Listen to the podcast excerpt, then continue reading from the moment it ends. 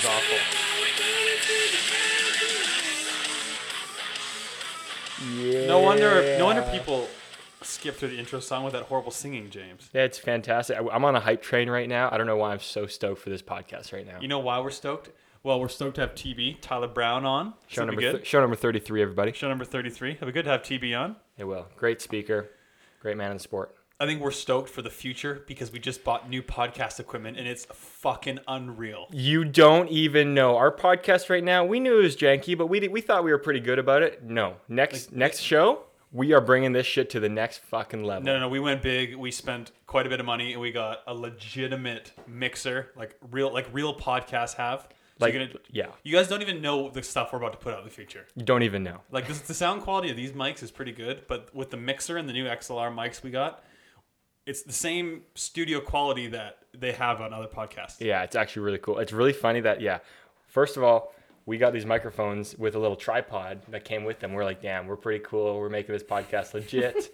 then we got these little stands that we put on your table here, and we just attach to your computer. Okay, no, now we're making this shit legit. No, we've steadily got more legit until, and now that we have this. Okay, first of all, for the record, we're not using the nice equipment right now. This is the same. We should probably make that clear. We should make it clear, like the stuff we're using now is the usual stuff. The stuff for this podcast, this episode, is our usual equipment, which is fine. Mm-hmm. But the stuff we got, you guys don't even know the quality you we're don't going to have. Yeah. You guys don't even know the stuff we're going to be able to produce. Not even just the show quality, but the extra stuff we can do with sound bites and intro, outro. Like I'm talking legitimate podcast now. Yeah, yeah. You guys better stay tuned. It's gonna be big. So this is going to be the last sucky one. Yes. There's a reason why we that we're not doing it. We have part of it. We're still waiting on some of the Quality wise, I should say, not not guest wise, quality wise. quality wise. The guests are fantastic. Yes. It's just our quality in Yes. studio. Actually, we should just bring the rant in now because the rant is part of this equipment. Why we don't have it. So, anyways, we ordered all this equipment. One of our microphones was on back order. Well, when it all came in, I opened everything up to like you know make sure we had all the pieces we need. I found out we don't have the mic cords that connect to the mixer. So I was like, okay, well, that sounds pretty easy. It's just a mic cord. You just go down to the local Best Buy or electronics store to get it. I look online. I look on the Best Buy website. I quickly see the picture of what I need. I'm like, boom, there it is. That's what I need. Okay. Well, I go down to the local Best Buy by my house. This is the electronics store. I'm like, hey man, do you guys have these cords? I saw you have them online. He's like, oh, if you go over to that that aisle there, you should be able to find all the cords that you know that we have. I go over there, can't find it. Go to another guy. He's like, no, I don't think we have it. I was like, guys, like I see it on your website. I pull it up on the website to show, and little behold, it says it's only available online. Okay, so all these people that tell you to shop local, okay, well, how am I supposed to shop local if you don't have the product? Okay, if, I, if, I, if I'm gonna have to buy it online, I'm just gonna buy it from Amazon and get it way cheaper than I'm gonna go buy it from your online store. Here's the thing: it's way better to um, buy locally, but you need to have the products. You need to have the products. What's the sp- point of a store if you don't have the product? I, we're turning in such an electronic world that you can't even go to the store to buy the product. Like, I'd much rather go and actually get it there, especially with electronic, because then you can actually see it, maybe Mm-hmm. test it out, talk to someone. Because online, it's a bit of a gamble. You just kind of read reviews, you don't see it, you might get it, it's completely different. Especially with us who don't know what we're doing. No, exactly. We don't know. We're just Yeah. winging it. Yeah. So, how do you not have it? I know. You have it on your website. No wonder you're losing business. I walked right out of there. I went home, ordered off Amazon. This is why Amazon delivered. Gets delivered. Exactly. It's just so much easier. You're gonna save like five bucks probably, and when you're buying all these things, it's way easier. The one downside, we're still waiting for one mic. Yeah, we're still waiting on this crap. and I hope it comes before next week's show. we're praying. That's why we're Yeah. praying. We, We, need that. we got a mic. decent guest on next week. You guys don't even like. I'm, I'm telling you right now, it's gonna be the biggest show we've ever had. That's a big. No, I. I don't care. I, That's a I'm, big- I'm, I'm bold as hell. This is gonna yeah. be the biggest show It's- we've ever it's, had. It's gonna be a good one. I'm already It's looking forward to it. I'm already gonna say it's the best. It's my favorite. Yeah, But it's gonna be a good one.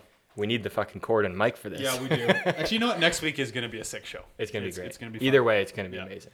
Um, winning starts the Great Gate. Thanks to ProGate Europe for supporting the show. TB has a really good step. You know what? TB has a great gate. Yeah, TB has a really good gate. One of the best starters, especially in even not just vet pro, even all the pros. He is very. I love his form. His gate form is really sound. I Um, he did a lot of gates on ProGate Europe. A lot of gates. Yeah, I think I think he has a pro gate Europe somewhere in Chula Vista. Who doesn't have a ProGate Europe? Every it's the only gate out Like, there. I don't right? understand if you don't have a ProGate Europe. What are you even doing? Wh- Why are you even training? What are you doing? You can't race without a pro gate Europe. Literally the only gate out there. Only one out there. Only one. I saw the Dutchies have their indoor setup. Pro Gate Pro- Europe. uh, Yeah, well, How good? a Pro Did, Gate how Europe. good does that look? Otherwise known as a gate. Uh, the gate. if you hear someone say a gate, it's a Pro Gate. I actually Europe. haven't seen it. I, looks I just saw Harmsen's video, and it's just their. They have. I think it's like a two-man gate. Um, good setup down their running track. I think indoor. Pretty good setup. I wish we had that. Yeah. Who? I uh, yeah. no, sorry. Go ahead. I was gonna say the one thing we always I say that we Want don't to have stand at close home. to your mic, or are you gonna Thank you. dick around Sorry. farther away from your mic? I'm getting excited, people. this is why we need our new setup. I would have heard that through my microphone that I wasn't speaking properly, close enough, whatever. Anyways, yeah, they have it on indoor running track. It's one thing we don't have in Vancouver. Yeah. We don't have a place to sprint indoors, and it's too bad. That's all we need. Which is kind of like of all the climates, we are one of the ones who really need it. Seriously, it's raining, damp, and wet all the time. Like, yeah, we really do need it. Out of all the Dutchies, who do you think would be fastest on the indoor on the indoor gate with that setup? I would say Big Davo van der Burg. Yeah, Daver's a horse, and I feel like in that's that kind of setup, you just got to be able to push them cranks in a straight line, and Dave was so good at that. Yeah, I think Big Dave would be the fastest one, or actually Big Davo would Yeah. be the fastest one. Big Dave is David Herman. I guess so. I, yeah, Davo. Davo. It's gotta be Big Davo. Yeah, it's gotta be Dave- specific Yeah, people. Big Davo. I think him and Harmsen would have a good battle. Yeah, I agree. Those two I are agree. just like powerhouses. Yeah, I agree. So, um, do you want to do this fun game I, I made up? Yes, do it. Okay. So I was in the latest Pull magazine, and I was having a laugh. Not, not a big deal. Not a big deal. Uh, no, not I was in the magazine. I was looking in the magazine. okay. And they had a picture of like I don't know different products that are out I guess right now. So I took a picture, and I'm gonna say something, and you got to tell me what what this is. Um, truth. That's a that's a frame. You do? You know it's a frame? Okay, that's a carbon frame. Yeah, I've heard of it. Yeah. Where is this frame I coming have from? no idea. Why are they making a carbon frame? I've heard of it, but I, Yeah. I don't know. Okay. Sugar cane. so crop people grow? it's another frame. I've never heard no, of this. no way. This one's an aluminum. Sugar cane. This one's looking like an aluminum frame, but I'm like, or Cremorley, I don't know. But either way, sugar cane. Okay, and what's the next one? That's all I got. Sugar cane. Yeah. That's a frame. That's yeah. When? Where? I don't even know. Here's a picture. You guys can't see it. It's a frame in the Pull magazine. But I saw these two Jeez, frames I've next, never heard next of to each other, and I, I had to be like, okay, that's ridiculous. Come on. There's so many of these companies just making frames. Yeah, there's a, there's a lot of frame companies nowadays. Yeah. I mean, S Square is the only one out there really. But Esper, there's- Claiborne. There's, a Answer. Claiborne one too. Yeah, I think those are the two. But other Um, than that, yeah. I don't even know any other ones. So I thought that was pretty funny. I had to bring that up Yeah. quickly. So Sylvan's social media check-ins, the 15 BMX video, the Paris first jump. Holy crap! so, what's the girl's name? Um, I don't Let's search- actually know her name. search it real quick. But our friends over at 15 BMX, They shared the video of her on Paris. Paris. What is I don't know. Paris Supercross. Yeah. For those of you that haven't seen it, the case is surreal. You got. You honestly have to go check it out. So she rolls in, goes down, get, looks like she gets G'd out a little at the bottom. Yeah, it must have been one of the first few times she's been down the hill. I'd think. El- Elodie, I'm probably saying this wrong, but Elodie Postek. okay. And so she goes down the hill, Yeah. pumps the transition. Here we go. G out, case it, blows a hand off, almost sits down on the bike, blows a hand off, blows it off again, puts the hand back in the bar, and somehow rides it out. That's got to be one of the greatest saves of all time. Can you think of another save that's that good? I have. I can't honestly. How many times have you had a limb come off, like a handle, a hand come off the bike, and you ride away from it? A bit of luck, but also like strength, stability. Yeah, honestly. Yeah, you got to be lucky that the timing and balance is off. Because normally when you have your hand come off like that, normally it's bad news. So that happened to me one time in Madrid in 2010, the year when they had the box jump. Okay. Yeah. So it was a quarter, I think. I was going through the third straight, and I don't know what happened, but I went to manual halfway through, and I think you went like pick up manual, manual, jump, jump, or something. Okay. And one of the manuals or jumps, my arm blew off. I think it was one of the jumps, and I grabbed like where the crossbar meets like the upper part of your bar. What's up? I don't know what that's called. Yeah, I don't really. Know. But know. anyway, you know, so like weld, my hand blew off, weld. and then I just like went to grab something. So I just grabbed that part, and then like absorbed the jump, jump the next one, and then moved moved it back to my grip. Oh my god. It was one of the best saves I've ever had. That's so maybe when I saw this video, it made me think of that Yeah. Okay. because like I literally just grabbed something. I was like, oh my god, I'm gonna die. You're in absolute panic mode. That Oh my point. God, I'm you gonna just die. do anything you can. Show must go on. Show Ended up getting like second or third and put it through the semi. yeah, I think nothing happened. Just was- move on. Out. Yeah, I think I was yeah, I would have been 17, I think. Just Yeah. turning 18. Yeah, I was young. That was those were cool races. Those indoor uh, Madrid races where they were, their tracks were a little gnarly by the looks of it. Oh, Everything yeah. was a little too tight. Oh, that one was so tight. But because of the dirt turns and the fresh track, people were just fucking going for it. Oh, the Madrid. So I raced it in 2010. I was still junior. Sec- it was my start of my second year junior. The track was gnar. It Was was, it? really gnarly. Like it was so tight. The triple into the first corner had a really steep backside, um, and the second straight with like the box jump. This was the first year that I think they brought in the box jump. Um, was pretty scary for practice. They put like foam, uh, like blow up. Uh, what are those things called? I guess airbags. Blow- airbags, whatever. Yeah, Yeah, they put yeah. them like in the between the uh, landings. So, I mean, if you bailed off, you could hit those, and I mean, pretty much everyone did. hmm Um, but the stadium was cool, and it had a lot of people downtown Madrid. That is pretty cool. It seemed like they was yeah in a cool location. Yeah. I did watch the videos. I remember. I don't know who posted it, but they used to. I think it was on Vimeo. I don't know if you remember people using Vimeo back in the day. Where did that go? By the way? Viddler. Yeah. what was it? Was it? There's another video. Uh, one, two, three videos. Oh shit! Oh. Keep going. We're dropping shit in the background. Anyway, somebody made a video, a compilation of everybody's first tries, like everybody going for the box Oh jump. yeah, dude, it was It was so funny. It was the, scary. The jump before it was peaky and small. oh yeah. So like people were nosediving, oh my god! I just broke my phone case. Did you really? I just snapped my Just- phone case in half. Tori just snapped his phone Are case in the kidding me? background. I bet you you can go to your local store and buy one. Oh my god! Just snapped my phone case. Be happy it wasn't your eh, Yeah. phone. yeah. Anyway, continue. Uh, but that and the amount of people that would like endo, like go nose heavy over that double and just launch into the box jump was surreal. And then they would try to pull brakes, Dude. wouldn't have time to pull brakes, and they Yeah. just eat shit into the airbag. I, I did. I mean, pretty much everyone did, honestly. you had to, right? Yeah, you had to. Uh, dude, if they didn't have those things there, people there would have been casualties.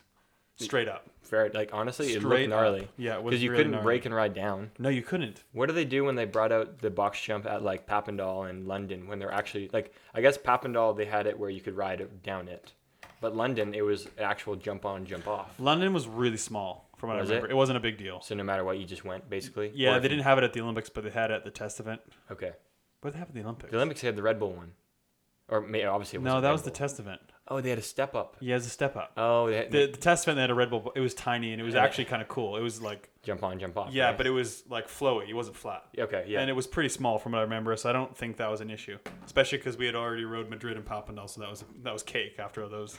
yeah, those fair. That- So- the triple into that first turn in Madrid was what I thought was so gnarly because so if you were in lane one and you were like Oh, jumping yeah. in and you went straight up this turn with people flooring it from the Someone's outside, getting blown up. yeah, Yeah. Dude, if they did that today, there, no one would make it past the first corner. Everyone's too big no. and strong and fast. and people would be like livid. yeah, yeah. What is this? Yeah. We can't ride this. So uh, we got a message on inst- on our Instagram about on the Coffee Chatter Instagram. Um, where is it here? I got a message about how to get sponsored in BMX. Um, so I guess if you're a, depends on how old you are, but generally speaking, if you're like a kid or an up and coming amateur that's looking to get sponsored, I think the first thing is you shouldn't have the attitude to want to you know you shouldn't be in the sport to want to get sponsored. You should be in it to want to do well and be successful and do it for personal enjoyment growth competition all that kind of stuff.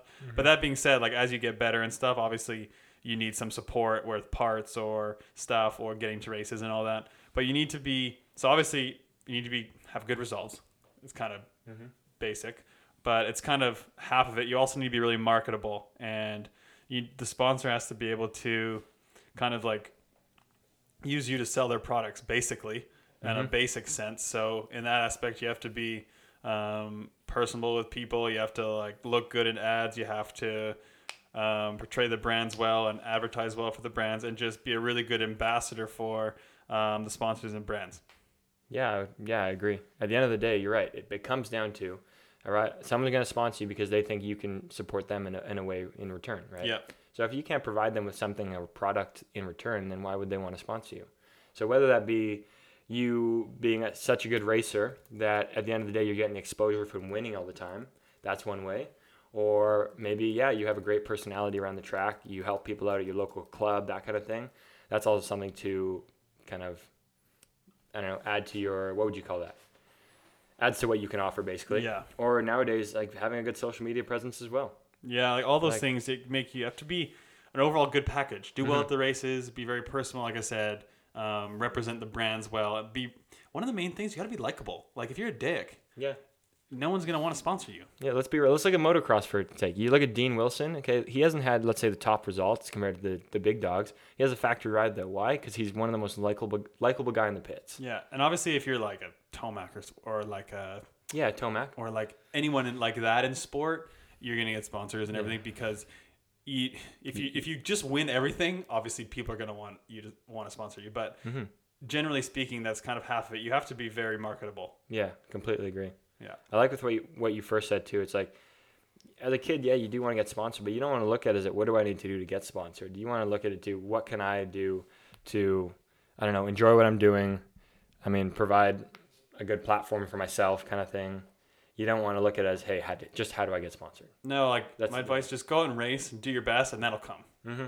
Just focus on it gets noticed. yeah, noticed. focus on getting better, and trust me, if you do well, you'll get noticed. Mm-hmm. Like if you start winning nationals and doing well wherever you are, people will notice you, and sponsors will come. Yeah, straight up. Yeah, so that's that's my advice. That's what my parents always told me, and that's what people told me when I was an amateur when we wanted some more support when I was getting to that age. Mm-hmm. Um, you do well, the sponsors sponsors will be waiting for you at the finish line.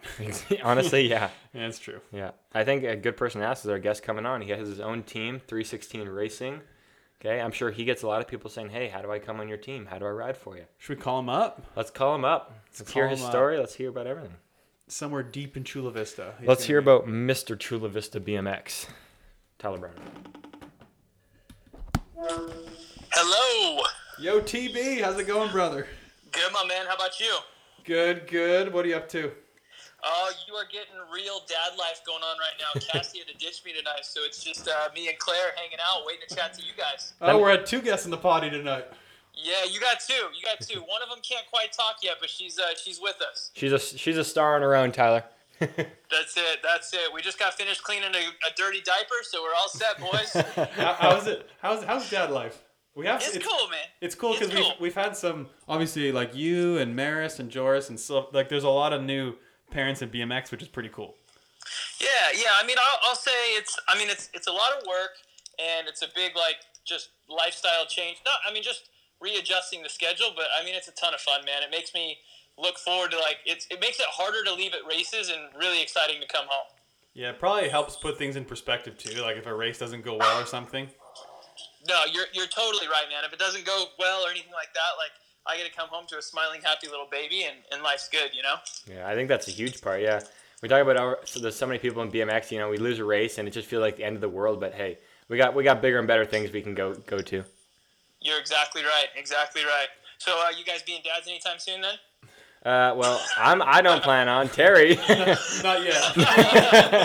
no, you got a couple more steps to go through first. yeah, right? yeah, not yet. But um, I definitely do want to be a dad. Yeah, in the future. Yeah. That's cool. Well, I know you guys pretty well, so you guys will make good dads whenever you're ready. Oh, thanks, bro. I, I Thanks, need to start with getting a girlfriend, but yeah, we'll get there. James, I've been telling James he needs a San- a girl in San Diego too. you know, we had a good trip there. Okay, we played a lot of golf. Yeah. There you go. Good times. Good times. Um, so obviously you're out coaching tonight. You said you stopped at eight. Um, how many days a week do you coach at the track? Oh, every day? I don't know. no. Um. So let's see. Right now we have our league programs going on. So we coach Monday nights through our leagues. We race Tuesday. I do private coaching Wednesday. Public coaching Thursday. Uh, we race Friday night, and then we have our beginner leagues and private track rentals on Saturday. Talk about a full schedule. That is a full schedule. Wow. Dude, it uh, you know what? It's cool to see though. It's cool to see that BMX can bring that, and there, there's a want and a demand here, and like, like I'm not like trying to make this stuff happen. Like the, the community wants it, so it's cool to see that that the public wants enough BMX that we can be running six days a week out here. I mean, to be honest, I could do stuff on Sunday too, but I just kind of had to put a hard stop at it. It's like I need one day a week that I can spend with my family. Oh, you need a day off for sure. You can't. Yeah, that's that's way too much work. Yeah.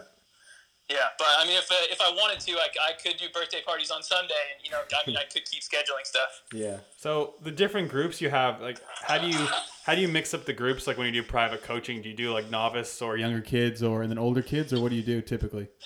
Um, with my private coaching, if I'm doing one on one, it's just it's really whoever wants to book the spots and hire me. But I mean, that's pretty. It's pretty hard for me to fit much private coaching in at the moment. Um, so my other two things that I do is I do private group training. So I have a group of really good like 10 to 13 year olds that I coach, and it's a small group setting. So there's like six kids max, and then I have another group that's like 15 year olds, and like those kids are shooting for like NAG titles, and some of them got like podiums last year at Grands and like 15 expert, and like we got some really fast kids that are, I think, actually probably going to race junior a little bit next year too, and try to dabble in that. That's awesome. I think that size of group it works really well. Like people talk about wanting private coaching often, and I, I sometimes like I hear that and I almost shy away because the yes you get great time with the coach, but riding with somebody else or a couple other people even you get to see the skills that they have, and you almost get to push each other. And at the end of, end of the day, you're getting the same amount of coach time as you would with you know one person or three riders at the same time. Do you agree? No, you're exactly right, and that's actually how these groups started because I was private coaching like for these kids at different times throughout the week. And, you know, I was spending a ton of time at the track. They were doing their thing one out, one at a time. And then I said, hey, forget it. Let's group you guys together. I'm going to put together a training program. It doesn't matter if it takes an hour and 10 minutes or we're going to go through the whole training program. Let's get together and really put in work. And it's been really cool to see how these kids have progressed. And like I said, they started winning nationals and, and doing really well. And it's been a, a really fun program. I enjoy working with these guys and girls. Yeah, that's cool. How did you? So how did you become like a track operator and coach? Like how did how did that all come about? So it was 2012. Um, I gave it a. I was like, okay, I'm going to give everything I can to my Olympic run in 2012. I came closer in 08, and in 2012 I had a bad crash right before the World Championship, missed the World Championship, and my hope of going to the Olympics was pretty much done at that point. And I was kind of sitting around like, well, shoot, what's next? You know, what do I do in the sport? Am I going to stay in here? Do I just get a regular job? What do I do? And uh, Chula Vista at that time, it was kind of struggling. The, the numbers weren't really there, and USA BMX was going to consider closing the track because the costs were just so high. And, they hit me up. They're like, "Hey, would you ever be interested in running a track?" And I was like, "Heck yeah, I'd love to. Do that'd be great." And then, because I was already doing clinics out here, so I was already kind of familiar with the locals and stuff like that. And then uh, they gave me the offer, and I took the track over from there, and kind of never looks back since. That's pretty cool. And it seems like you've done a lot. Like you say, you do the uh, you have the leagues as well. How did you start those? Because I think that's a great idea, and it looks like it's a lot of fun for the coaches and for the kids. Man, I mean that's been such a fun program. I mean, Tori was a part of it. I mean, yeah. this last this last league filled up. We filled 40, 40 spots in forty eight hours, and all it was from was like two Instagram posts. Hmm. It filled up, and that was actually um, kind of stemming off the beginner league program that Donnie put together. He put together a really cool program, and I kind of did my own version of it, the beginner league wise. And I was like, hey, this is really cool. How can I involve intermediate expert riders in kind of this same structure? and that was kind of how the, the, the advanced league was born and, and it's been going ever since we've been doing a handful of them every year honestly the advanced league was so much fun i loved i look forward to it every week it was cool because not only was it like you had your team because so you could build on stuff every week but it was really fun because we'd watch the races on the weekend and cheer for our kids and stuff i really enjoyed it mm. Yeah, and the kids start trash talking each other, and the parents get into it. And like honestly, our track moto count like doubles. We'll go from, you know, we'll go from ten motos to twenty motos when the league is going on because the other riders that aren't in the league are like, oh, cool. I know Chula Vista BMX is going to get a lot of riders. We need to be out there on Friday night because the racing's going to be good. That's that's so cool. T- turned into such a community. I love that. Yeah, no, it's a fun, ton of fun. We really do. I mean, we're super blessed out here. We have a really good local family and community, so it's it's a really cool program. How do you how do you get more? How did the I guess the track grow more? Like, how did you get more people to come out, and how did that all work? I think it was just I really what what I really focused on when I took the track over is I wanted to build exactly like you guys said. I wanted to build a community and a family. So the biggest thing that I always did is every night when I first took over the track, uh, I, I would walk out to the bleachers and I would try to shake as many people's hands and say hello to them and just I wanted everybody to feel welcome because we all know. I mean, you guys remember your first time at the track. Like when you don't know somebody, it can be kind of intimidating. For sure, yeah. So mm-hmm. I wanted to go out there and I wanted to make the the new people feel welcome and like, hey, let me introduce myself all the way to like the top riders. Like, hey, thank you very much for coming all the way out here to Chula Vista BMX. I know that you know if you're a current BMXer, you probably don't live in the area and it's a 30 minute drive. So thanks for coming out. And we appreciate you being here. You know what I mean? Yeah. And then from there, I mean, that was just kind of word of mouth growing. And then we looked at other programs that we can do. Can we do birthday parties, even though they don't really grow the track, or you know, private track rentals, or you know, league stuff, or whatever it may be, and just kind of try to continue to grow. I, I did everything. I worked with Boy Scouts, YMCA stuff, you name it, I tried it. I mean, that's cool. I think it's it's cool you added that touch of just uh, making it like a community, make it summer home, make people feel welcome when they're there. Because even if you're pros and we go to a new track and you, you go there and you kind of like don't know where to put your stuff, you don't know where to sit yeah. or stand, you don't know how the track works. Like you're right, it can be a little awkward at first. So it's good to see that like you do that and make it make everybody feel welcome. And I think I was just in a lucky position where like I was still able to live off BMX at the time. I was running the GT program as well, so like I was able to really dedicate a lot of my time into the track as where I totally get like I couldn't imagine being a you know a parent and just have to work 40 hours and go do the track too like I don't think it would have been successful if I was in that situation Oh, those parents that volunteer, they work their job all day and then volunteer at the track. Like that's they're incredible. You, you don't mm-hmm. really realize when you're a kid. You know, you just see your parents or other parents running the track or running gates. You don't think it's that big of a deal. But now, like we're older, like holy crap, Yeah. You that's, just, a, that's a lot. you just get mad when they're not there to run the gate on time. Yeah. You're like, where are you? Come on, like run the gate. Like, they got a life. Yeah. I'm ready to go Uh, so obviously we see you run the track and everything, but like behind the scenes, like how much work is it actually? Like, what do you have to do during the day to make sure it's ready and get it going and all that? Um, I, don't know. I work a ton, guys. I mean, I'm not gonna lie. Like, I probably work 12 hours a day, but it's it's easy because my my job is my passion and vice versa. So as far as like the actual track, like it doesn't take a massive amount of work because I try to front load all my work. Like that's why I do the soil tack and slurry. Right, So I'm not out water and raking. Like I've mm-hmm. got my setup to where it can be pretty quick. But like more behind the scenes stuff is like our leagues our, our, our league stuff. Like when I get home, I'm doing all the scoring. Cassie's doing all the accounting and making sure the insurance for USA BMX is paid. We got to make sure the trophies are paid. Um, I have to rent a generator and a mobile mini and pay my rent and everything like that. And so all those all those little things are kind of what's going behind just a local track. But I mean, then we do a ton of BMX beyond that, just with the USA cycling side of things and everything like that. That's sick. Just running your own business. Yeah. No, it, re- it really is, and it's been it's been we've been super blessed that we've been able to turn it into like a legitimate business. That's exactly what it is. You're right. No, I think it's so cool because a lot of tracks like you don't see the you don't see that someone running it like that. No. Yeah, well, and I think I almost think that like it's kind of a little bit of what's missing in our sport a little bit. I think that like especially on like the track operator side or BMX in general, I think people are just kind of expected to volunteer, and it's almost frowned upon to make a living doing certain things. But like at the end of the day, like it's okay. Like we, I do my best to provide a service that people want. I give the kids a really good spot. Sorry, No I give worries. the kids a really fun spot to ride, and then like. I'm able to pay my bills and stuff like that from it, so it's kind of a win-win for everybody, you know. Do you think it'd be better if, if more tracks kind of had that outlook and that kind of model, like like the way you do it? Yeah, as long as they're not looking to be greedy and just take, take, take. You know what I mean? Yeah. that's a good point. Yeah, but but I think I think if you treat it, even if you're volunteering, if you treat it as a business, it's able to grow like a business if you want it to. Because how does it work? Like the other tracks in the country, did USA BMX just run them, or like how does it work?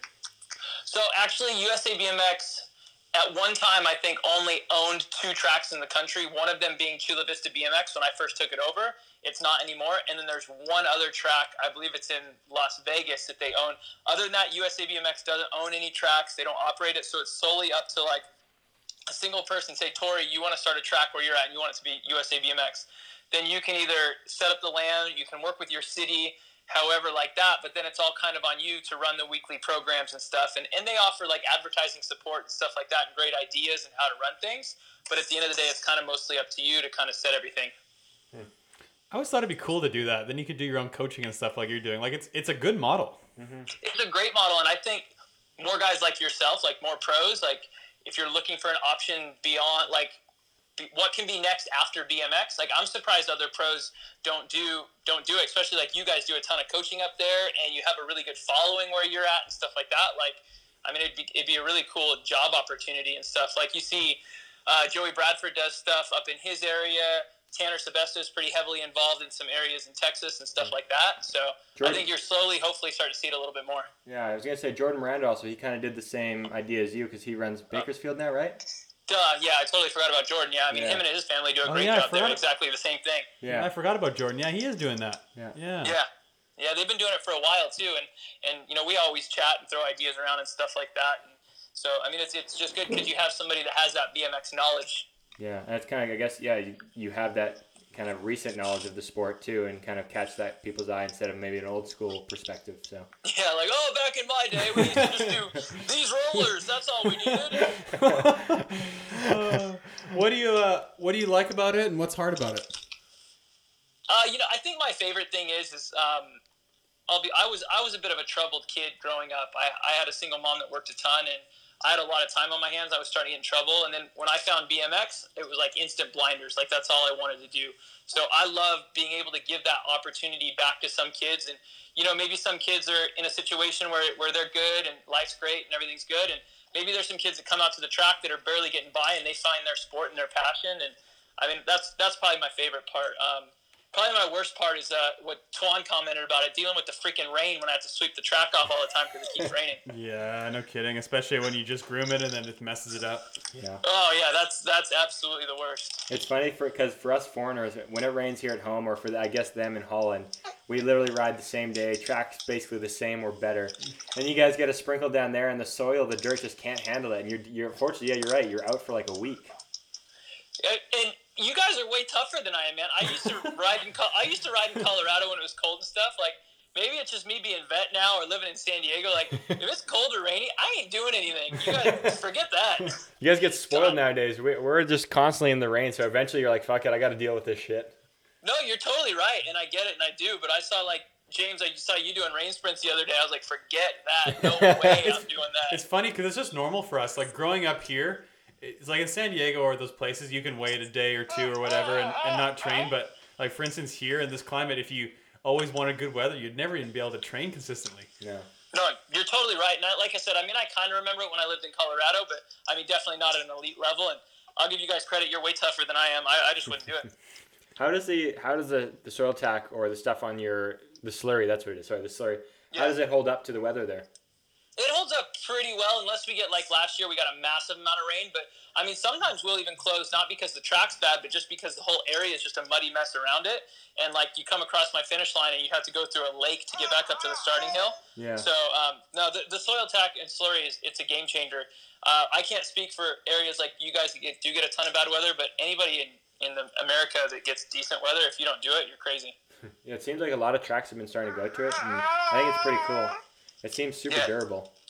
Claire, No, se- it is. Claire seems It to is. It agree as well. Okay. Yeah. I was I was curious. I was sorry. I was, Go. I was gonna say I was curious. Like obviously, I, I watched you race when I was like younger, and you're in Double A and stuff. But th- growing up, did you race the uh, ABA National Series as an amateur? Oh yeah, yeah. I was big. I raced. Um, I raced like Bubba and Mike Day for a little bit, Jason Rogers and Brandon Nichols, Andre Ellison, all those guys. But yeah, I grew up racing Bubba. He'd probably be the main person that you guys would know that I'd race. But I, yeah, me and him are the same age. Oh, cool. Yeah, I didn't realize that either. Yeah, I didn't know that either. Yeah. Well, I didn't start racing until I was a bit older, until I was 12, turning 13. So I only and I turned pro when I was 17, turning 18. Oh wow, late I- late I- start. Yeah, late start. So I only really had a couple years of amateur. By the time I like got good and was winning a bunch of nationals, like I was just turning pro. That's pretty cool. Like four four or five years and you're already pro. That's awesome. Yeah. Well, back back in my day, boys, they're, uh, they didn't do they didn't do 17, 18 expert. It was split into 17 and 18. Yeah. And when I was when I Didn't was even know that. 17, the 18x class had semis once beside grands. I was like, I am not traveling the whole country to go for one moto and one main all year. So um, I just said, screw it, I'm going to turn pro. You might as well try and make a bit of money too. Honestly, yeah. Yeah, yeah, exactly. So when did that time frame work out? Because you said you turned pro around 17, 18. When did you end up moving to San Diego? I'm sure that was uh, like many years later, but when did you move No, there too? It, it was actually earlier. Uh, I was I was 15 years old. Um, well, four, well, actually, I was probably 14 years old, and my mom, uh, she basically came to me and my brother and said, "Hey, guys, I can't afford to live in this house and race nationals. So, do you want to race locals and stay here, or do you want to look at other options?" And like me and my brother, were like, "Yeah, let's put a for sale sign at the house." So, we sold our house. We sold everything that we owned. We moved into a motorhome, and my mom worked staging on the weekends at the nationals to pay for my entry fees and then sold bikes or I sold bikes and bike parts to bike shops during the weekdays to pay our bills and go to all the races and then uh, that's how we ended up in Southern California because we knew we didn't like Colorado anymore and all the pros lived in Orange County so we ended up in Southern California Wow, she- she worked her butt off for you guys. That's so cool to hear. no she did man I, wa- I was super blessed and I, I mean I definitely owe a ton to, to her and to for me still being in this career actually well ever starting this career mm-hmm. Wow, what an awesome woman. yeah she definitely is Ma- makes you really appreciate just kind of things like, you know, you got to actually truly love what you're doing for your kids and whatnot, and not these parents that just give their kids everything and just like give them the best things ever. And it's like, yeah, big difference. Yeah, that, that was it. And she made me work for it. I mean, I was, I think when I was like 13 years old, I worked 20 to 30 hours a week detailing cars at the local car dealership, and I've done everything under the sun. I dressed up as Barney and did birthday parties. I, I, you name it, I did it. Wow. That's cool. Yeah, I didn't know that, but man, that's aw- that's really respectable. Yeah. Yeah. It, it, it, it made me appreciate it though. Like it made me want to want to be the best that I could be. And even at times when I wanted to quit, I couldn't quit because my mom didn't quit. You know what I mean? Mm-hmm. One of the most badass things, and I think people should know, is you made the Madrid Supercross final wearing jeans. yeah, I think I'm the only one to make a World Cup final wearing jeans and a long sleeve shirt. It's so funny. Like people think they need a lot of support and everything to be successful. It's like, dude, Tyler was in the World Cup final in jeans. That's so That epic. was uh, my That's so cool. My sponsor the year before totally flaked, owed me a ton of money, and the season started. And I actually I found a five hundred forty dollar plane ticket to Madrid. I was like, hey, I'm going. I, I have that much left in the bank. Let's go. oh yeah. 540 bucks. What a steal. no, it was. I don't know how I found that flight. I've never found anything that cheap. Just again. had, had to take a ship across the Atlantic. yeah, I took a I took a Greyhound to New York. and ship across. Yeah. Okay, but you had a jean sponsor back in the day, didn't you? Did that come from that? Well, that was actually the start of it. So my Okay. uh, my my old neighbor was a retired pro surfer, and she had hooked me up with Hurley, and I was working on. It never ended up going all the way through, but we were working on like a ten thousand dollar clothing deal from Hurley to wear stuff head to toe. And when I went to Madrid, I didn't have any other sponsors, so I was like, forget it. Like I'm trying to get this deal with these guys. Hopefully, we can put something together. And uh, man, it fell apart in the final hour. That was kind of like the one that got away, but unfortunately, it didn't fully fully happen. But I mean, I did get a, a massive amount of clothes from that guys from those guys for many many years from it, so that still helped. I mean, Yeah. that's. I mean, that's. Yeah. I mean, That's still pretty cool. Yeah, I just thought cool, it yeah. that was epic that you had like a jean deal, like you'd wear jeans for racing or whatever. And I thought that was so that was different. badass. That's yeah. so badass. Thanks, man. You guys are making me feel cool. I, I like this. We, we, We gotta this we, more we find these cool things. People are cool. You're a cool person. Yeah, like we've known you a long time, but we didn't know a lot of this stuff about you. Even if we're not recording, we just need to have these chats more often. Yeah, seriously. we, we haven't even hit record yet. Perfect. Uh, so when did you when did you turn double A? yeah, these are the things we don't know now. Yeah. Yeah. Yeah, yeah. Uh, I turned double A that same year, so it was a little bit different back then. It wasn't like you couldn't do a full season. It was whenever you made three grand. Yeah, I remember Uh, that. Yeah. Yeah, and so me and Jarrett Kolich, we were kind of head to head. Like we were, we were stupid. We were kind of rivals and took each other out a lot. Um, so he turned double A like a month or two before me, and then I just turned right after him. So like mid season, I was double A. Did you have support at that point, or were you like? Did you have a sponsor?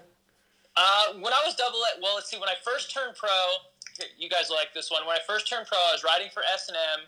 Um, I was A pro. We went to Boulder City for an NBL race that back then was flat pedals only for the double A's, and it was Badass. double purse, double money on the first day, pro open on second day. So me and Betcher both went one, two, and A pro on the first day. I rocked up to the track the next day for pro open, and I said, "Hey, what are we doing? Do I have to run flats or clips?" Afro Bob looked at me and he said, "Put your clips on, and I'll see you in turn two. so, so I ran first and second moto on flats. I got smoked. Third moto, I waited until the very last minute. I clipped in. I rolled up, went straight into the gate. It Was like, "Screw these guys! I'm gonna beat them. You got to catch me in turn two first. And I lit them up. I won all the way to the last turn. I pulled my brakes and sat down so I didn't mess up anybody's points. But that was way too like anti for S and M, like to put clips on in a flat pedal race. So I got dropped from S and M right after that. No way. Oh, Yeah, yeah. I, I think. Uh, yeah. they- I- Seriously. they- but if anything, it was like super S and M because it was totally like, screw you guys. I'm gonna do what I want. I'm not gonna listen to the rules. You know what I mean? It they seem like more of a freestyle company that would be totally about something like that.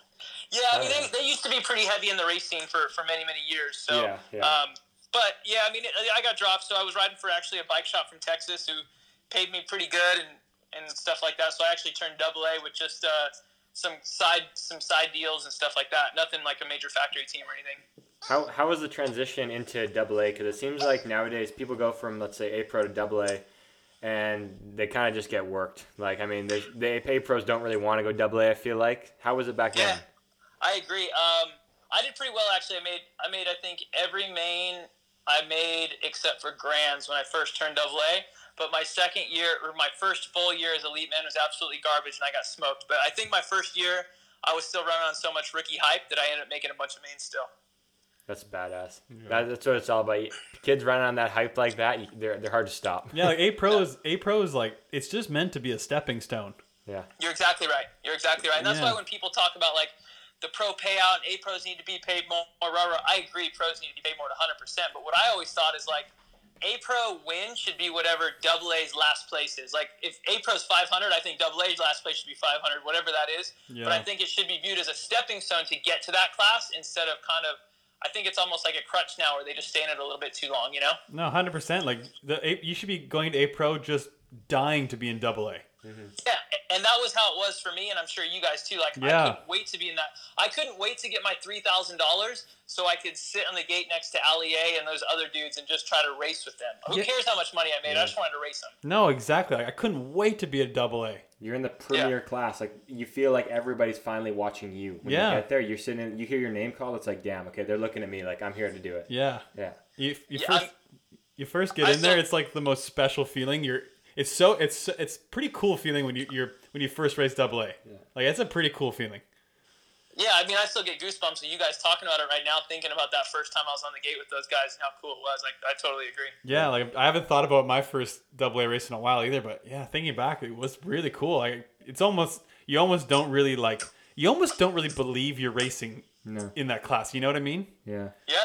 It's like honestly, even when we go to Phoenix to start the year off, I mean, we take time off, and then that first time you get in the gate of Phoenix, and I know it's not a huge national at the end of the day, but it's the big one. It's the big one to start the year off, and you get the names being called, and your name's called, and it's like it is. You, you're like, okay, we're here to party. Yeah, Yep. I'm here to party. yeah. That's what that's what you train for. yeah, Yep. that's I what we fucking live for. So you had you, then you got like you rode for Avent and GT and stuff too, right? Yeah, let's see. I rode. I went to Avent after that. Um, after that, then I went to Crupi and rode for Crupi for a while. Oh yeah, you were with Crupi for a while. yeah. Yeah, for like four years I rode for them, and then I went to GT for four years, and then um, I decided to leave those guys and just start my own program a- a- after that. And I've been running that. I think this is my my third year running my own program now. Yeah, that's one of the things I think is really cool that you do. You have your own team, and anybody that's been at Chula Vista BMX, you know the team. It's huge. Like you got a lot of riders that are always having fun, always working hard. It seems like it's cool. Yeah, we have I think 65 riders on the team this year. Holy- Sixty-five riders. Holy wow. crap! Well, and that and that didn't happen like that. Just kind of grew organically. Like, and we have out of state riders, out of country riders. Like, I got riders all over the world, and like at Kimmy. first I was like, yeah, exactly, yeah, no, it's cool. Shout out to And I- Kimmy. Shout out to Kimmy. and and I wasn't I wasn't gonna do riders out of state, much less out of country. And then it was kind of like, if these kids just want to be a part of this program and they're excited to be about it, like. Why would I want to take that away from them? Like, so I just kind of opened the floodgates and said, "Yeah, heck yeah! If you want to be on the team, let's get you going." And well, you know, it's kind of just continued to grow from there.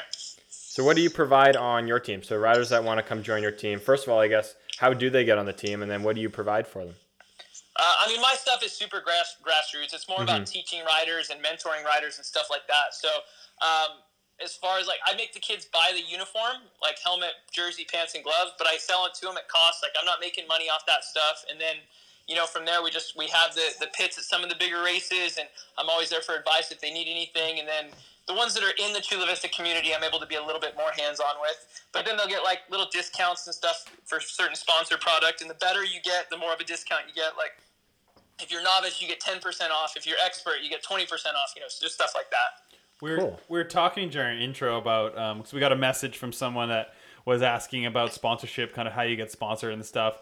And we were saying like it's obviously you need to do well at the races and that kind of thing, but your main focus should be going out there and racing for yourself and doing the best you can do, and that stuff will come. And you also need to be very marketable and likable, and you know be a good ambassador for for the brands and stuff. But what do you think about you know what's a if people out there have questions about getting sponsored, what do you what do you think is uh you know important about not important I should say, but how do you get sponsored essentially? What do you think?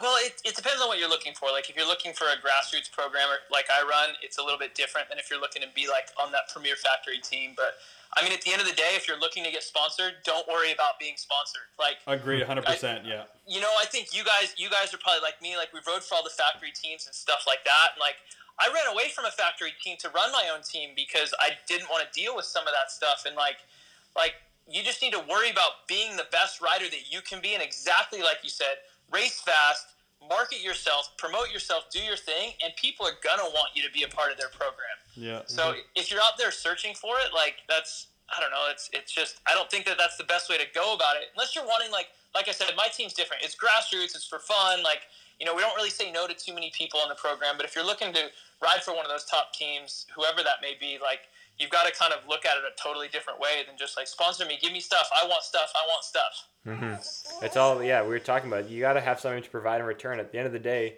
you're trying to help that company out for, for in return they help you out, right? So if you have nothing Yep. to provide, why would they want to sponsor you? No, you're totally right. It's a, it's a in business investment. If I'm going to give if I'm to give you James Palmer, if I'm going to give you ten thousand dollars in whatever, whether that be product or cash or whatever, my hope of that is you're going to bring me my ten thousand back plus some form of a return. So how are you going to be able to do that? Is that going to be racing? Are you doing a ton of clinics? Are you doing whatever else? And that's what I think sometimes gets lost, and people are more like, well, what is you? Can a bike company? What can you give me?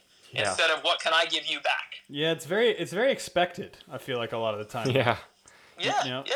Kid turn it totally experts is. wins one race, and they're like, okay, so what can you guys do for my son? yeah, it's like, and I think a lot of people don't realize whenever there's more sponsors and stuff, there's also a lot more expectations on you, for not only Yeah. performance wise, but for representation and all that kind of thing.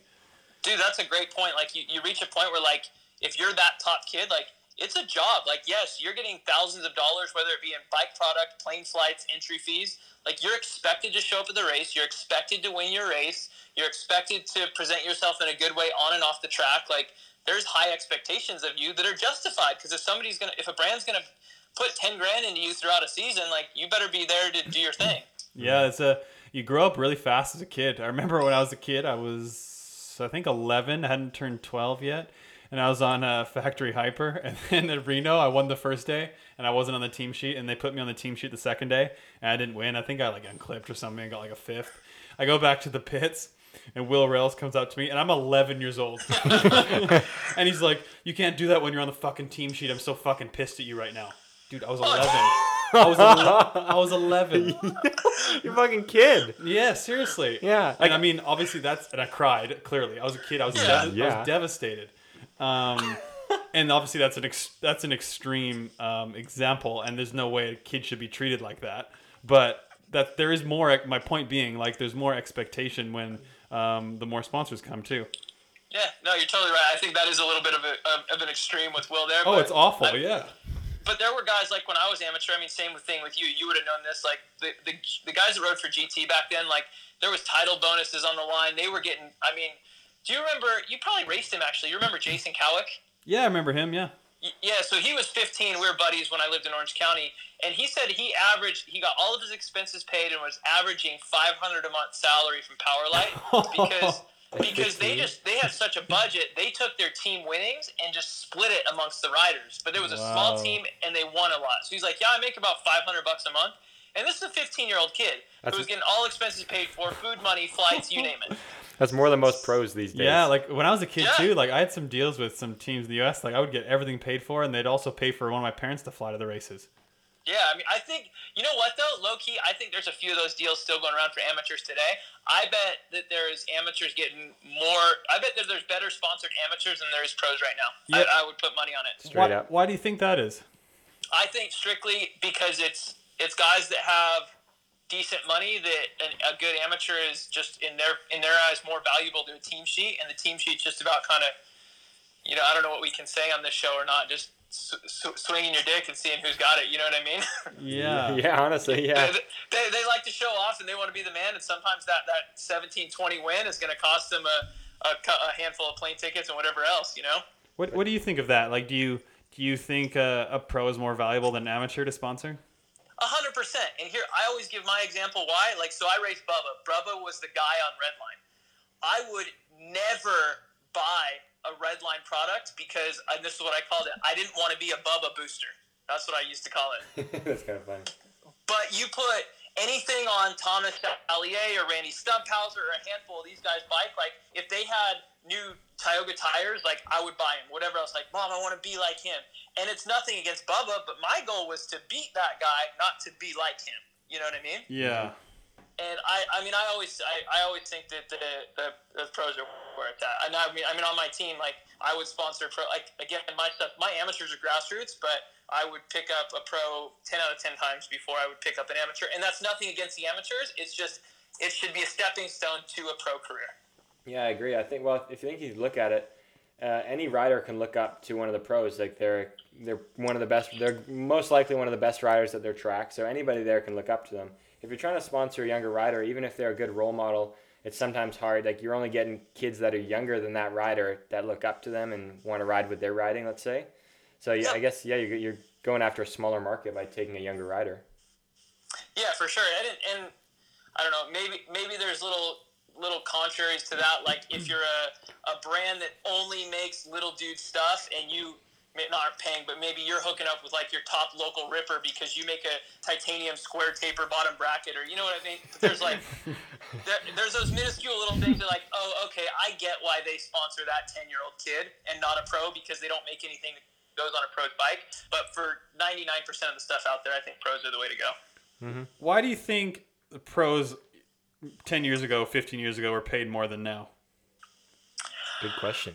Good question. That's that's a, a, a, lot going on there. I think our industry was a little bit different back then. Like there was a little bit more sponsorship money rolling in, a little bit more stuff going on, and I don't know, man. Like I get bummed at, at BMX a little bit with pro racing because I feel like it just kind of became this little sideshow that just happens. And I think, yeah, I think I think the pros and the sanctions are so much going like well, you guys don't do this. Well, you, we're not going to do this because you guys don't this. I think it's going to eventually take one side to go like, hey, you know what? I don't care who's right and who's wrong. This is what I want to do, and I want to work towards making it better, whatever that may be. I'm going to do it, and no matter what the other side goes, like I'm just going to give, give, give, and I don't want to take. And then hopefully, eventually, the other side will turn, and it'll work for everybody. I think you're right I completely. You, you kind of just changed like my whole perspective on it in the sense that you're right. Everyone's always been like, "Hey, we're not, we're not getting this, or we're not going to do this." Well, you're right. We got to start being more positive. At the end of the day, honestly, we got to be like, hey, we want to get this, and like, I know we do this, but we need to go step forward and be like, okay, we're gonna put all this out, and we want this in return, and like, then it'll start to come, maybe. I agree. Yeah. Yeah, because at the end of the day, like, unfortunately, USA BMX has a lot of cards on, um, and they have more cards on the deck than the pros do, and pro, mm-hmm. like pro racing, like it's it's a bummer. You guys aren't getting paid you deserve so much more recognition, yada yada yada. Like I hundred percent agree, but it's gonna take like like exactly like you said, James. I think you hit the nail on the head. Like, hey, you know what, USABMX, if you want to pay us more, like cool. If not, like that's cool too. But we're gonna do whatever. We're gonna do these autograph sessions at this, and we're gonna do this, and then hopefully we can show our value to you, and it works out. Or or USABMX goes, hey, you know what, guys, we're gonna pay you more because we feel that you deserve it. Hopefully that you guys see that value, and you're gonna do this, this, and this. We think it would be really awesome. I also think because of the Olympics, and obviously it's helped the sport and myself and a lot of riders in many ways. But I also think that a lot of riders, because they kind of just care about World Cups or Olympics, they're not as concerned about uh, prize money or sponsorship in the industry or like making a living um, in comparison to pros in the past as well. What do you think? Do you agree? Yeah, 100%. I mean, you guys could probably um, attest to that better than I can because you have a different support system in Canada. Than, well, I mean, I never got like paid from USA Cycling or anything like that, but I do think you do have a lot of programs where they're getting more of their funding and salaries from the national team and federation versus the race weekends and the sponsorship and stuff like that. So I think you're totally right. And you're more importantly, you're also getting pressure from those people that are paying them that they're going like, we don't care about we don't care what your result is in Phoenix. You need to be going fast hmm. in at the World Cup in two weeks. So skip Phoenix for all yep. we care. And, Straight up. And you just you just hit the nail on the head or whatever that exactly. saying is. Like exactly. That's that right there is an issue I think every every rider deals with now. I'm guilty. I'm guilty yeah. of it, honestly. Yeah, yeah, like the like in general, the federations will be like, okay, we need you to peak for a few times a year. Manchester, the first race is Manchester in April, whatever. Yeah. And they're like, okay, yeah. riders like, okay, well, I'm gonna do Phoenix, Oldsmar, Albuquerque, Rock Hill before, and they're like, okay, no, you're not. You can't do that. It yeah. doesn't work that yeah. way. Yeah. And then and, and then you go like, and, and I have no idea what Claiborne is paying you, James. So I don't know, but you're like, you're like, well, Claiborne pays me this, but my federation is gonna fund me to all the World Cups, and they're giving me the salary. I kind of need to do what they what they're wanting me to do. I have to put that as a priority, and I have to show them that it's a priority. Yeah. yeah. And then the sponsor's like, dude, why haven't you been to races? And yeah. yeah. Yeah. Yeah. It's, uh, no, it's, it's, hard. It's, it's unfortunately, it's kind of just a big, a big trap that, that has its ups and downs across many levels. Yeah. I think that's why I find, I don't know, ourselves, myself, lucky that if you have, do find somebody or a sponsor that is basically, I guess, uh, accepting to both sides, yeah, it makes such a difference because they're very okay. Like I'm guilty right now. Like I'm not going to go to Grands because I'm tired. I, we have races starting early next year, and I don't want to burn myself out. But I But it's tell the greatest race on earth. I mean, greatest race on earth. Have, can't can't miss it. Greatest race ever, actually. Never had any better. But yeah, Everyone like, says that with a laugh. I'll be there. I'm ready to go. But that's just it. Like I told the sponsor, like, hey, like I'm actually not going, guys. Like I'm, I'm tired. I need to take a break. I'm not up for anything, and they're okay with it, luckily. But that's yeah, just that the thing. cool. It's you got like a good spot. yeah, but that's where we're guilty at the same time. It's like we're doing those kind of things. I gotta that's- say, yeah. John's always been really cool about that. Yeah, exactly. Yeah, that's they're why I been didn't shut him yeah. out. So. But yeah, I'll like tell I- you right now, if, if the jet skips grands, I'm dropping him next year. Jet, you better be top five or you're off the team sheet, buddy. You better be peaking for Tulsa. that's that's kind of like in a way when you guys raced double A, like it was almost a little bit simpler because you just focused on ABA and NBL and also had the World Championships, right? Yeah, yeah, pretty much. And yeah, you're exactly right. That was it. We didn't have to worry about World Cups. We didn't have to worry about. I mean, I was kind of in that middle era where, Yeah, you, had, I was you the- transitioned. yeah, I was the start. I was the ending of one and starting of the other. So I kind of had a little bit of both. Uh, but I mean, I did well on some of the World Cup stuff, but never to level to like get top national funding from USA Cycling. I mean, I made the team and stuff, but I wasn't getting salaries or anything like that.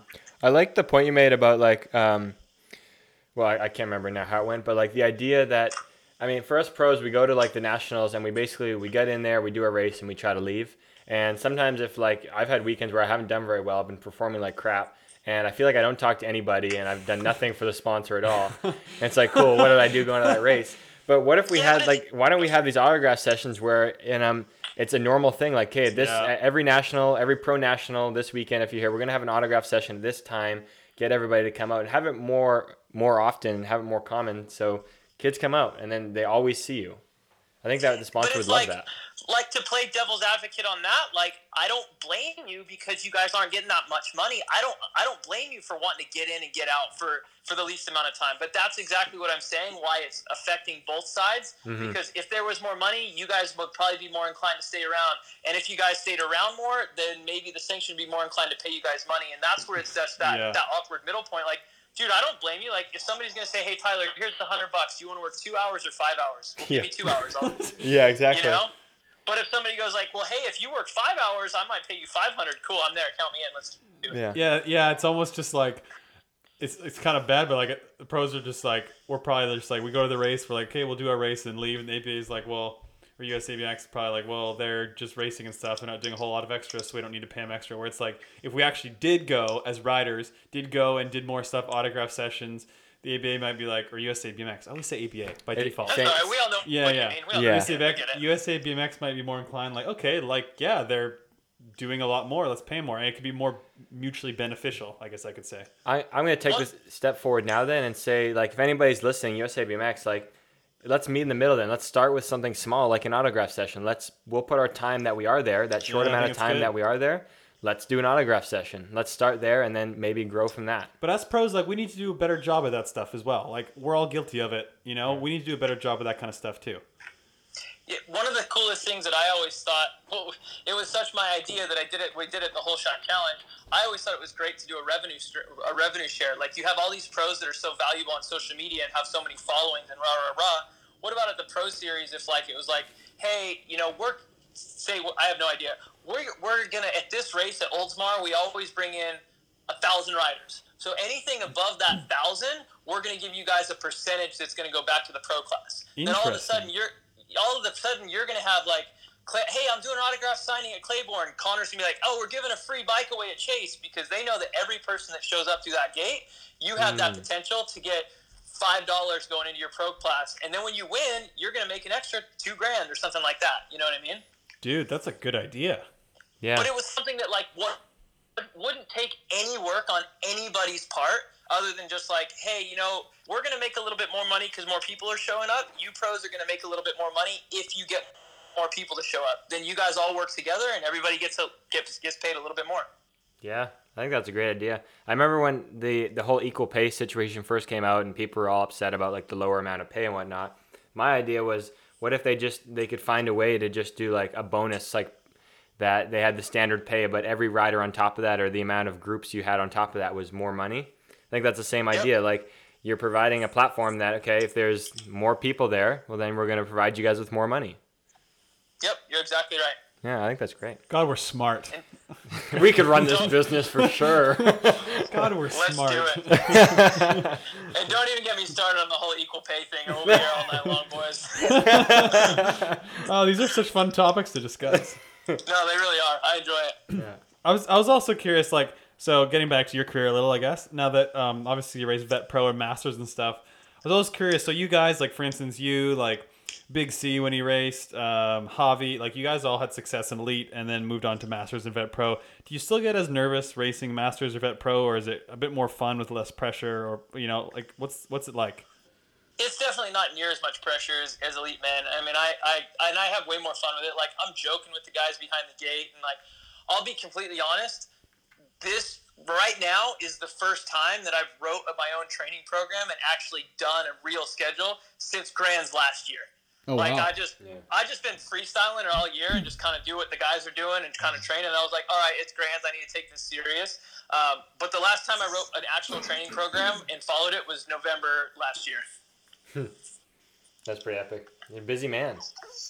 Yeah, well, and that's just it. And my life's changed, and I got a little one now, and I've got you know a bunch of work stuff and stuff like that. So I just kind of make it all fit in and stuff. But it's definitely it's more fun. I look at it as kind of like a paid hobby. You know, people are like, oh, the vet pro class needs to get paid more. Like, no, man, we're good. Like, we all have jobs. Like, this is cool. We get to go race. I make a little bit of a bonus, have some fun this weekend. Like, I'm stoked. No complaints at all. Yeah. It sounds fun. You see, unless they yeah. unless they want to pay us more, and then I'm not going to say no. So. I mean, yeah. At the end of the day, too, you market yourself very well for sponsors yourself, and I think people can take note of that too. And that was, I think, probably just a big learning experience. Like I had a bunch of frustrations when I worked at GT, but I, at the end of the day, I, I still learned a lot and kind of took my pro career as a rider, combined it with my four years as a team manager, and said, how can I run my program to maximize everything? And that was kind of my goal with starting my own team and running my own program. Yeah. Yeah. Yeah. that's cool. Yeah, so I think we got a lot of questions for you, Tyler. We got a lot of quick Yeah. shots questions, so we'll read off some uh, some fan questions for you. Awesome, let's do it. All right. This one's from Tommy Cambo, 47 BMX. What was your first pro race? My first pro race was would have been Reno, beginning of the year, in uh, when I was 17. So a long time ago, like 75 years ago, I think. like, like by way back then. Yeah. Uh, from Dre Day BMX, what's his take on the Vet Pro class changing the age to race at 30 being the new age? Um, you know what? I, I don't really care to be honest. Like I raced, I raced elite men for so long, where it didn't matter what age I was. I was racing riders younger than me and older than me, and and it is what it is. I'll be 35 next year, so even if it was still 33, I'd still be not the youngest guy in there. So I mean, I don't really care. It just it is what it is. I'm going to line up and race, and whatever happens, happens. Yeah. Fair deal. The only thing, the only thing I'm mad about is when I was 32, I asked them to change the class so I could race it sooner, and they wouldn't do it. So I wish they would have done it a couple years ago. Yeah, that's annoying. That's pretty funny. Yeah. All right, this one's from Tommy Gun Cycles. This is a double shot. It says, "When you raced elite, who did you not like to race, and who today in vet do you not like to race, and why?" Um, let's see. I'm trying to think in elite men who I didn't like to race. Let's see. The only one that comes to my mind recently, and I'm, I'm totally cool with him now. We ride all the time, but me and Peebles used to always run into each other on the track. so we, we, had, we had some good battles when I was double A. But as far as as far as vet pro, like it's kind of no worries. Like I just I just I, I take it more of a fun approach now. I'm not really stressed out about it. So um, I like I like racing everybody. I don't really I, I enjoy the battles. I enjoy the challenges. So no nobody that I don't like racing. Um. uh, oh, from the Coffee Chatter fan page account. are, Yes. are you just managing the Chula ABA track or the Supercross tracks as well?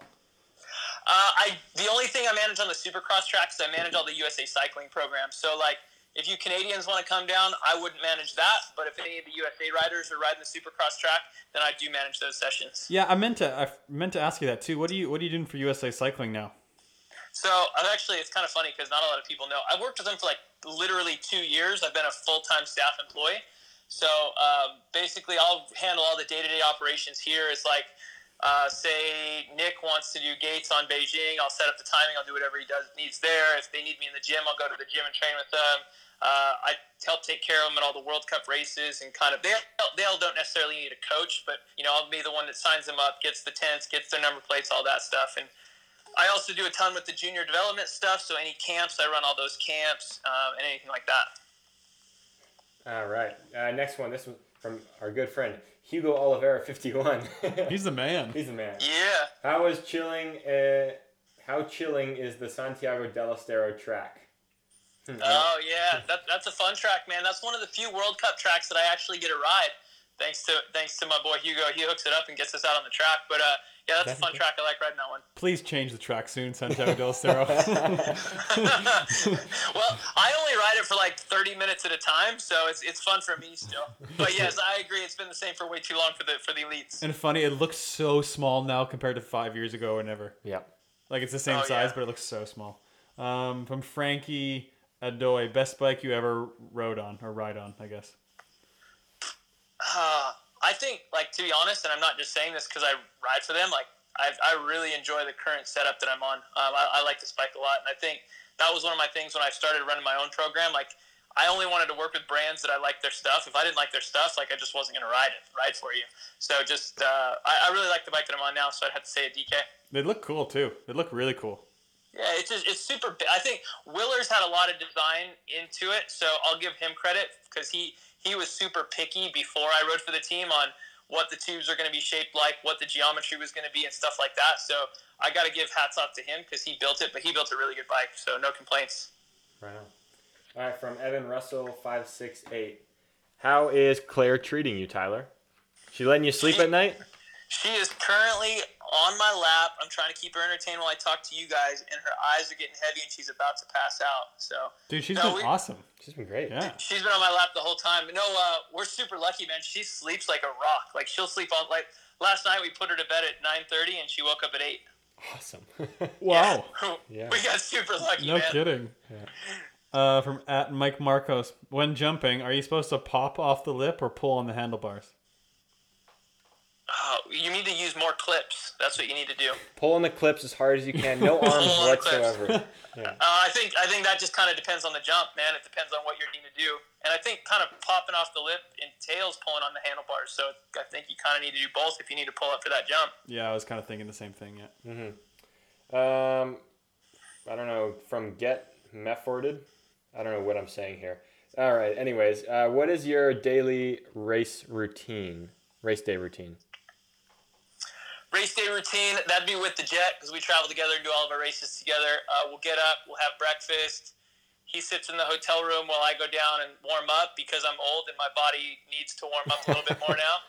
Then it's generally first we'll make a stop at jersey mike's because they open right in time like right at a uh, right before my practice. We'll go to jersey mike's. Then we definitely hit the mandatory coffee before we head to the track. That's and then must. it's uh, it's race day from there So people listening, all you do is drink co- shitload of coffee. Yeah, premium Yeah, that's petrol all we five do. Every- thousand. every one of us is caffeine addicts. I can guarantee it. oh yeah, we can't run without it. Nope. It'd just be rude And not. why I, would you want to? I mean, at the end of the day, why would you want? I It'd just be rude not I went to. through a I went through a little phase beginning of I don't James's even- face no, is changing. no, you already. did not. No, you did not. I went through a phase beginning of 2014 where I didn't have coffee. Oh And so I, my god! so I raced Reno both days without any without any coffee. I think Sunday morning I had one shot of espresso. You are How did that go ridiculous. for you? I got a fourth and a third, so it was a pretty good weekend. oh dang! Well, we blew it, man. You're supposed to say my I was garbage. my theory was my energy would be more constant if I like didn't I didn't I didn't like drink coffee at the stop for the race. I just didn't drink coffee in general. yeah, constantly low. so, so was it was it fun though? Was the race in yours enjoyable? Probably not. Yeah, no. Did you get the Did you get but the also buzzing, I was thinking like because if I get nervous sometimes and I have caffeine, I feel like shaky. So my thinking Yeah, was yeah. my think my thinking was maybe I'll be a bit calmer and stuff, and it actually worked pretty well. But then I started drinking coffee again. I was kind of like fuck it, whatever. it So, just it, Well, it tastes so old were you good. then? 22, 21, 22, around there. Yeah, You should you should probably still have enough gas in the tank. You don't need to be too caffed up. Yeah, yeah. he was running on a little hype back then. Oh, that still. was that was hype. Yeah, Yeah. that was hype. Yeah. That was hype. Tori was a big hype guy. He just ran. I hype was a all the big hype time. guy. Yeah, I was a big hype guy. Um, from at JJH48, what's a great way to fundraise to get more money for the track for improvements? Um, track improvements.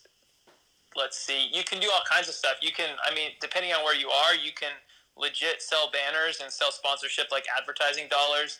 Uh, one thing that we always do every year that I think is really cool, and I think both of you guys probably have been a part of it.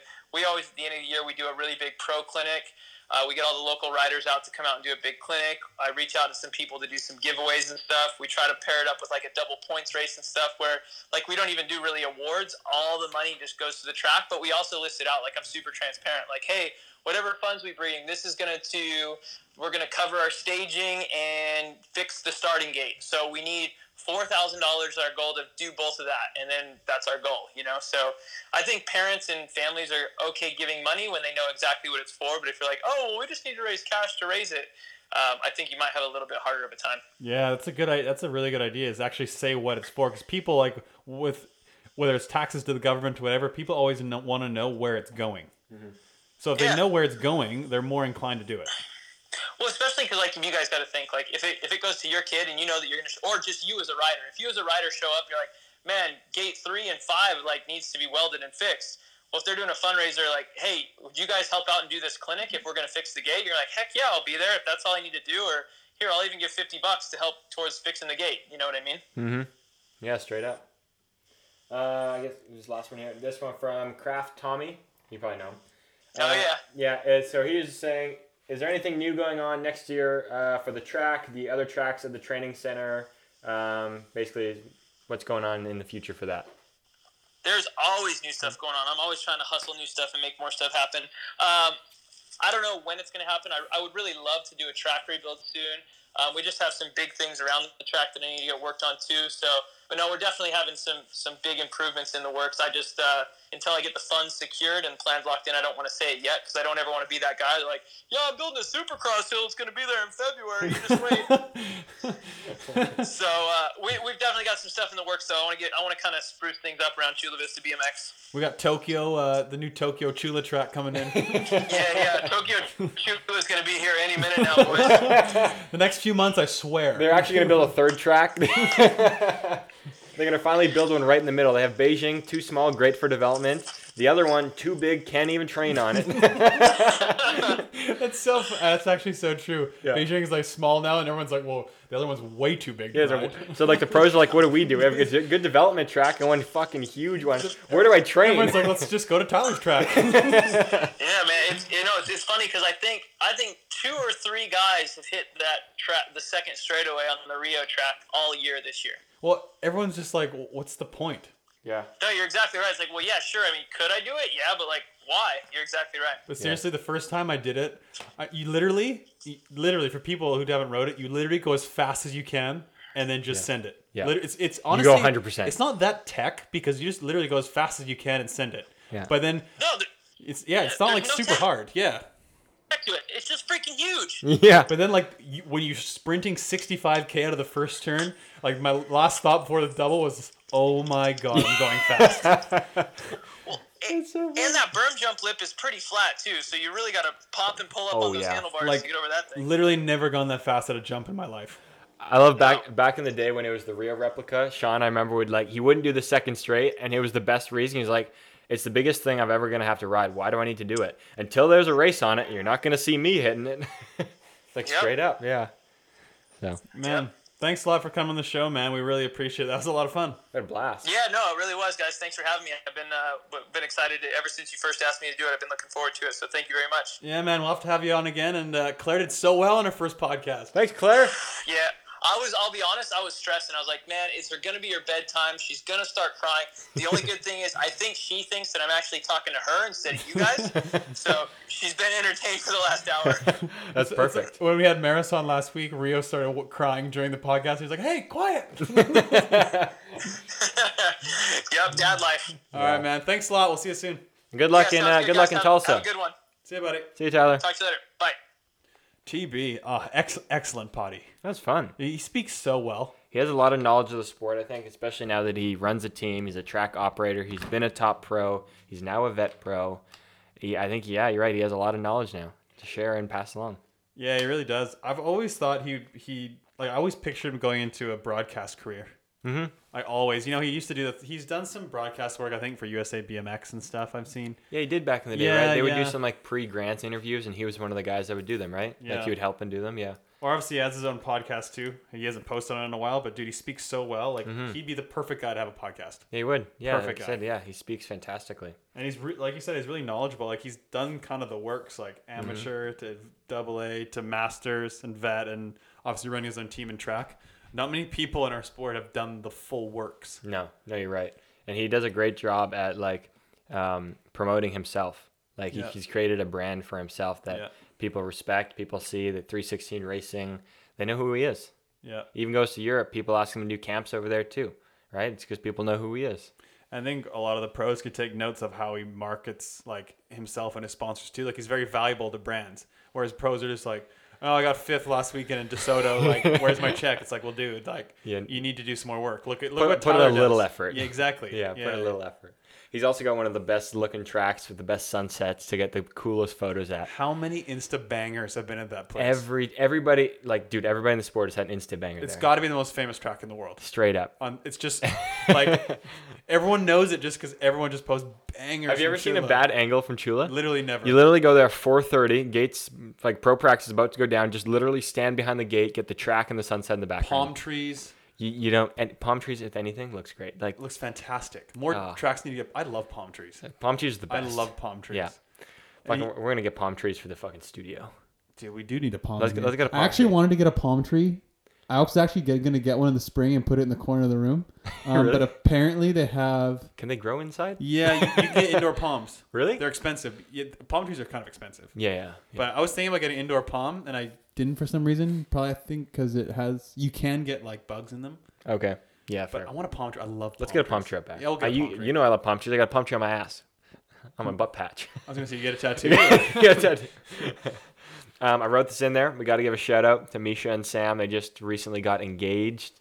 Um, that's really exciting. We're stoked to hear that. yeah, Misha, our good friends Misha Partridge, um, and Sam got engaged. Yeah. So happy for them. We've been friend. I've been friends with Misha since I was a kid, Yeah. and obviously We've been been friends friends- with Sam since Misha started dating her. Like They're so much fun. They're great ago. people. Oh, they're awesome people. Oh, I love them. Yeah, so much fun. Yeah. I feel like we're at that age now where every time you go on Facebook, oh, we're having a baby. Oh, we're engaged. Honestly, though, yeah. yeah. For them too, it feels like it was a long time coming. Oh yeah, They, they- were just such a good couple. So And they've been living together for a while. yeah, they have. Yeah. Yeah. So Um, fucking what else? Oh, guys, we can't describe how good our new equipment is. we Dude, we just want to we just want to put that in. We were messing with it before the show. if you can see us behind the microphones right now. Oh my god, you people, you're never gonna complain about sound quality again. Yeah, if anybody do, well, then you guys should just fuck right off. These- This is gonna be fantastic. It is gonna be unreal. yeah. Like, I can't tell you. I just can't describe how legit it's gonna be. You know, if there was like um, a, a setup that was like a, a you know a porn podcasting setup, this would be like you know the Brandy Love, Dude, it's seriously. it is. One, it is. The quality is gonna be second to none. top notch.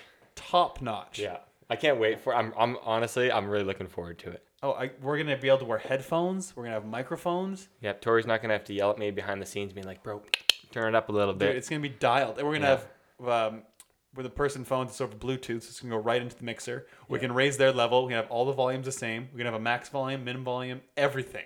if anybody knows like the janky way we do it, we put literally the iPhone in a little stand and put it just beside the microphone, and then we just talk, and it works like we said. and it but- works. And the, like the quality, I think in this one's pretty good.